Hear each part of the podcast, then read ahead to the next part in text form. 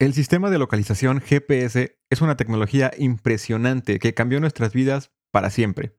En solo unos años se convirtió en algo que usamos todo el tiempo, no solo para ubicarnos y movernos a través y entre ciudades, sino ahora incluso para cosas tan simples como pedir un taxi o comida a domicilio.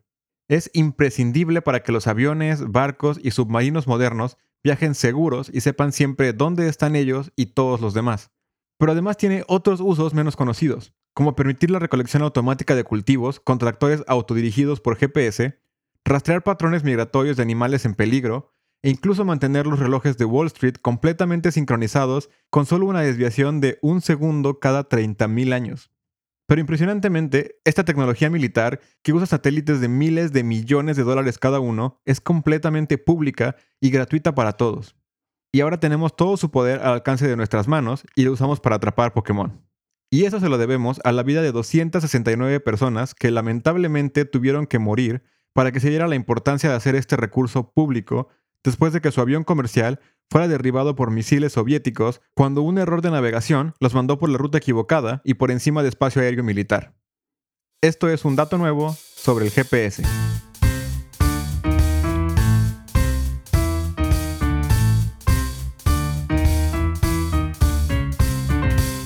En 1957, la Unión Soviética mandó al espacio el Sputnik 1, el primer satélite que orbitó la Tierra, y con eso comenzó la carrera espacial entre Estados Unidos y la URSS. Con cada vez más satélites en órbita, los científicos comenzaron a encontrar y diseñar formas de saber dónde estaba exactamente cada uno de ellos en un momento determinado, analizando las señales que mandaban a la Tierra. Eventualmente se dieron cuenta de que si usaban este proceso en reversa, Sabiendo la posición de un satélite, podían ubicar exactamente dónde estaba alguien en la Tierra. Un problema que ha sido muy importante resolver desde hace siglos para poder navegar de forma segura alrededor del mundo. El primer precursor del GPS estaba en completa operación para 1964. Se llamaba Transit y fue ocupado para seguir la ubicación de submarinos de la Armada estadounidense durante la Guerra Fría. Estaba muy lejos de ser perfecto. El submarino tenía que mantenerse detenido de 10 a 15 minutos para que funcionara bien. Tenía un rango de error de 25 metros, funcionaba solo en dos dimensiones y solo podía actualizarse una vez cada par de horas. Pero fue el primer paso para lo que ahora usamos todos los días. En 1978 se lanzó a órbita el primer satélite del sistema GPS que usamos ahora, el Napstar 1. Y funciona de una manera que, de hecho, es sorprendentemente fácil de entender. El principio del GPS es que en todo momento habrá al menos cuatro satélites en órbita que tendrán vista directa con cualquier punto del planeta Tierra. Cada satélite está constantemente mandando una señal con su posición y el momento exacto en el que la mandó. Y tu celular, por ejemplo, recibe esta señal. Con esta información, podemos calcular la distancia a la que el celular y el satélite están con una simple multiplicación de distancia igual a velocidad por tiempo. El tiempo es lo que haya pasado entre que la señal se mandó y se recibió, y la velocidad es la velocidad de la luz. Ahora estamos completamente seguros de un radio de X metros alrededor del satélite en el que el celular tiene que estar. No sabemos dónde en ese radio está, pero no puede estar ni más cerca ni más lejos. Si hacemos esta ecuación con cuatro satélites al mismo tiempo, creamos cuatro esferas que van a intersectar única y exclusivamente en un punto. Y ese es el punto exacto del planeta en el que estamos, con longitud, latitud y altitud. En teoría suena bastante simple. Está basado en una simple ecuación que aprendemos en la secundaria. Pero el problema viene cuando aplicamos las imperfecciones del mundo real. Saber el tiempo exacto que pasó la señal viajando es extremadamente importante. Con lo alta que es la velocidad de la luz, solo unos cuantos nanosegundos de diferencia significarían kilómetros de error en la posición. Para eso, cada satélite GPS registra el tiempo utilizando cuatro relojes atómicos que tienen una exactitud de una centésima de nanosegundo.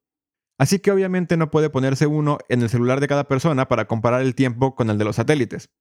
Para asegurarse de siempre poder calcular correctamente la diferencia de tiempo, los relojes internos de nuestros celulares están constantemente resincronizándose a la hora que marcan los satélites. Y hay otro problema que tomar en cuenta, la relatividad del tiempo. Los satélites en el espacio se están moviendo más rápido que nosotros en la Tierra, así que perciben el paso del tiempo más lento. Pero al mismo tiempo, estando en órbita, la gravedad de la Tierra afecta menos el espacio-tiempo donde ellos están, así que el tiempo va a pasar más rápido. Combinando los desfases por los dos efectos, los relojes atómicos tienen que ajustarse a estar 38 microsegundos adelante que los de la Tierra, o se perderían 10 kilómetros de exactitud en los cálculos de ubicación cada día. Así que sin Einstein y la teoría de la relatividad no habría GPS. Y ese solo es uno de los problemas. Hay que considerar incluso los cambios en la velocidad de la luz. Así como un carro puede viajar a diferente velocidad sobre carretera que sobre pasto o sobre arena, la luz viaja a diferentes velocidades en diferentes medios. Cuando la señal sale del satélite a 20.000 kilómetros de la Tierra, la señal va a viajar a diferente velocidad que entrando a la atmósfera o cruzando nubes densas, lluvia o edificios. Y los cálculos tienen que tomar en cuenta todo esto y muchas cosas más para poder ser lo más exactos posibles. Con todo lo costoso y difícil que es, además de que fue desarrollado por Estados Unidos para guiar a sus Fuerzas Armadas, misiles y bombas, ¿por qué es gratis y libre para todos? Pues al principio no era así. El 31 de agosto de 1983, el vuelo 007 de Korean Airlines salió de Nueva York con destino a Seúl. Era un Boeing 747 con 246 pasajeros y 23 miembros de la tripulación. El vuelo hizo una parada en Anchorage, Alaska, antes de cruzar hacia el continente asiático. Hasta ahí todo iba bien, pero en cuanto despegó de Alaska comenzaron los problemas. Apenas nueve minutos después de dejar el aeropuerto, el avión comenzó a desviarse de su ruta original y comenzó a volar más al norte. No lo suficiente para que el primer punto de control lo notara, pero sí suficiente para saltarse todos los siguientes puntos de control y dirigirse a Siberia en vez de Seúl. Con su nueva ruta completamente equivocada, el avión acabó volando encima de la península de Kamchatka, donde la Unión Soviética tenía bases aéreas militares y sitios de pruebas nucleares. Justo a media Guerra Fría, esta zona era extremadamente cuidada por los soviéticos, y para hacer las cosas peores, al mismo tiempo que el avión entró a la zona, los militares estaban vigilando otro avión que era espía de Estados Unidos, que había sido detectado entrando y saliendo del radar. Cuando el vuelo comercial entró al radar, los militares tuvieron que asumir que era una misión de espionaje y mandaron jets de combate a revisar. Los jets encontraron el avión e identificaron que tenía cuatro motores, tal como el avión espía que estaban buscando. Otro Boeing, pero que era modificado para propósitos militares. Aún así, este era mucho más grande y había señales de que podía ser un avión comercial. Pero estaba volando más de 300 kilómetros al norte de cualquier ruta comercial aprobada. Así que los comandantes decidieron ser cautelosos y solo seguirlo por casi 20 minutos. El avión acabó entrando a aguas internacionales y ese pudo ser el fin del problema. Pero los pilotos seguían sin enterarse que iban completamente equivocados y volvieron a entrar al territorio soviético. Y para los militares esto fue la segunda ofensa se enviaron otros jets caza a intentar hacer aterrizar el avión. El piloto del jet líder intentó contactar al vuelo comercial por el canal de radio de emergencia, pero no hubo respuesta. Les alertó con sus luces para hacerles ver que estaban traspasando, y cuando no hicieron caso, dio disparos de advertencia con más de 200 balas, aunque después admitió que no eran balas trazadoras. Y aquí hubo otra horrible coincidencia. El avión coreano acababa de solicitar permiso para subir su altitud y bajar la velocidad, esto hizo que el jet de combate lo pasara de largo. Para los militares, esto era una clara maniobra evasiva justo después de los disparos de advertencia. Sin más tiempo que perder, porque el avión estaba a punto de entrar a aguas internacionales otra vez, se ordenó el ataque y los jets lanzaron dos misiles que derribaron el avión y mataron a absolutamente todos los que iban en él. El desastre está envuelto en misterio, porque nunca se encontró prácticamente ningún cuerpo o restos del avión. No se entiende cómo es que pilotos experimentados acabaron tan desviados de su ruta sin darse cuenta jamás, y hasta el día de hoy hay teorías de lo que pudo haber pasado. Los gobiernos soviéticos y estadounidenses lo ocuparon como propaganda política, pero al menos tuvo algo bueno.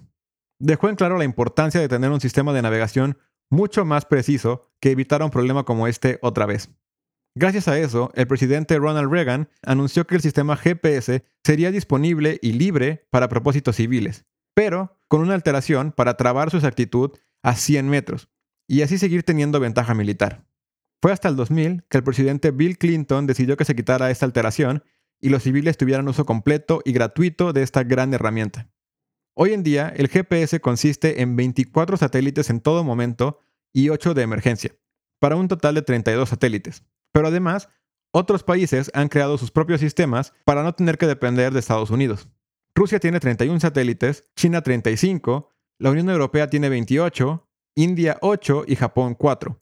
Todos son libres de uso y gratuitos. Y nosotros, como usuarios, hacemos uso de una combinación de absolutamente todos para poder tener una exactitud impresionante en todos nuestros sistemas de navegación. Desde pedir algo a domicilio hasta ocupar cargos que se manejan solos. Eso es todo por el episodio de hoy. Recuerden suscribirse o seguir el podcast y comentar qué opinan del GPS o de otros temas que podemos investigar, ya sea en el video o en las redes sociales. Espero que les haya gustado, que lo hayan disfrutado y sobre todo que se hayan llevado un dato nuevo. Hasta la próxima semana.